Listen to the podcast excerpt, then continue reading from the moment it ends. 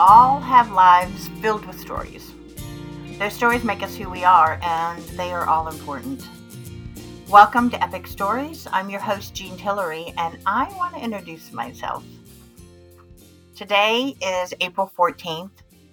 It was just over four years ago that I recorded my very first podcast episode after being challenged by Sandra Yancey at the 2019 Platinum Summit.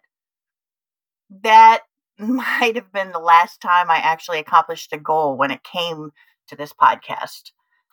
Mostly because this podcast has always been more of a passion project for me. Something on the side, not really a part of my business. All that changes now. It's time for me to focus more on the things that bring me joy. And talking to people and learning their stories brings me a lot of joy. And so does helping people find, live, and love their own stories. So here I am, back again, four years later. I'm renaming, rebranding, and re envisioning what this podcast is and does. And I am super excited about the vision that I have and where we're going. I want to spend some time talking about your story, but first, I want to tell you a little of my story and why this podcast means so much to me. Years ago, I decided that when the, I was asked the question, How are you? or How was your day? I was always going to answer fabulous, no matter how good or bad my day actually was.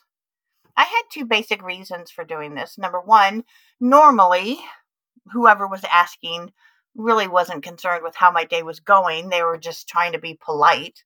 And number two, I figured if I said I am fabulous enough times, I would believe it to be true.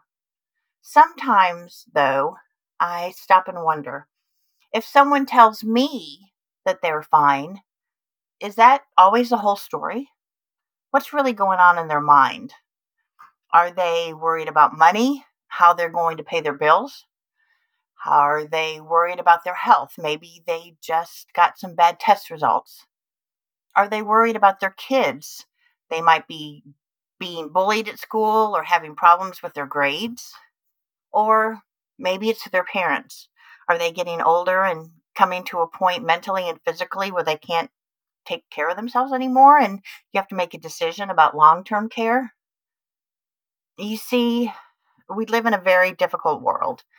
There is a rise in disease, a rise in addiction rates, a rise in suicide rates and a staggering lowering of the age that people are taking their own lives. Our society is more divided, more angered, more hostile, more judgmental and self centered than ever. Just watching the news or even my social media feed breaks my heart. Like I said, my name is Jean Tillery. I am not anyone special. I'm a wife, mother. I have a college degree, but I am no scholar. I am not an athlete. I'm not a celebrity. I'm not going to cure cancer or change the world. I was very lucky, though. While growing up, my parents loved to travel, and because of my father's position in his company, we often got to travel across the country.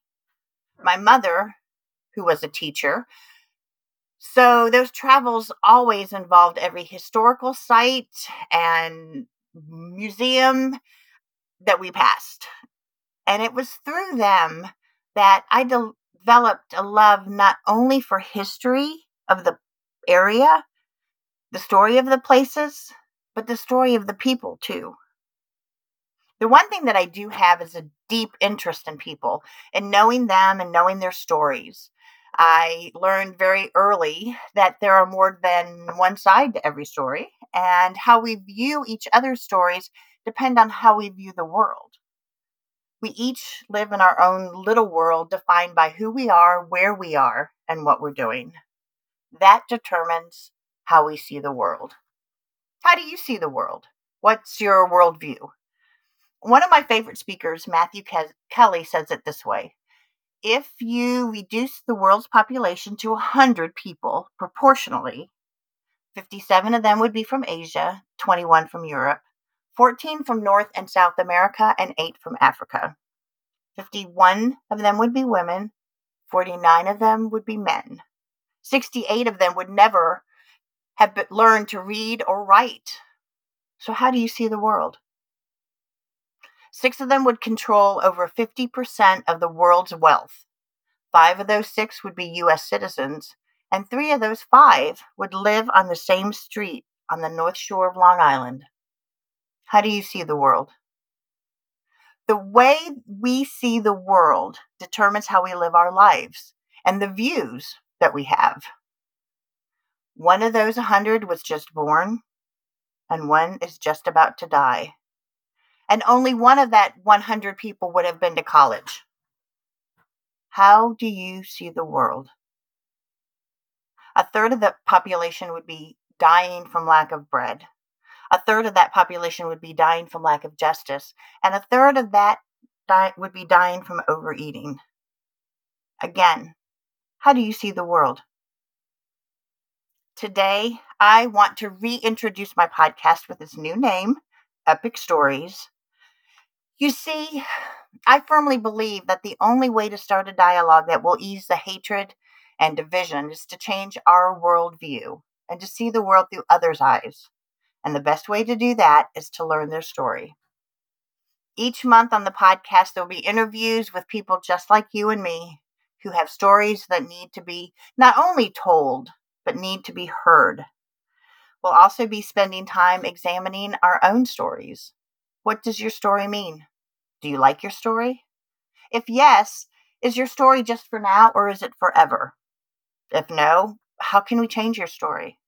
Why is it all even important? Today, with this first new episode, I am asking for three things. Number one, as I develop the podcast, to have you find and follow, like, and share on social media, my website, and all the podcast platforms. Number two, I need a library. People who have stories that need to be told, and people who need to tell their stories. There will be links on my Epic Living with Jean website as well as my Facebook page for you to apply as a guest. And most important, start thinking about your story and your worldview. Start to see others for who they are and not just how they affect you. In closing, I want to say that I truly feel that once we start seeing the world through each other's eyes, through each other's stories, we can change division and hatred into understanding and compassion. On second thought, maybe we can change the world. Thanks for hanging out with me today. If you enjoyed the story, let me know by sharing it using the hashtag Epic Stories Podcast or leave a comment on my Epic Living with Jean Facebook page. Head to my website, epiclivingwithjean.com, to learn more about what it means to live epic. While you're there, download my free guide, Seven Ways to Start Living Epic, to take your first steps. If you'd like to learn more about my Dream Manager program or just want to chat about what Epic might look like in your life, reach out and we'll set up a call. See you next time. I hope you go out and live epic today and every day. And remember, it's all about the story.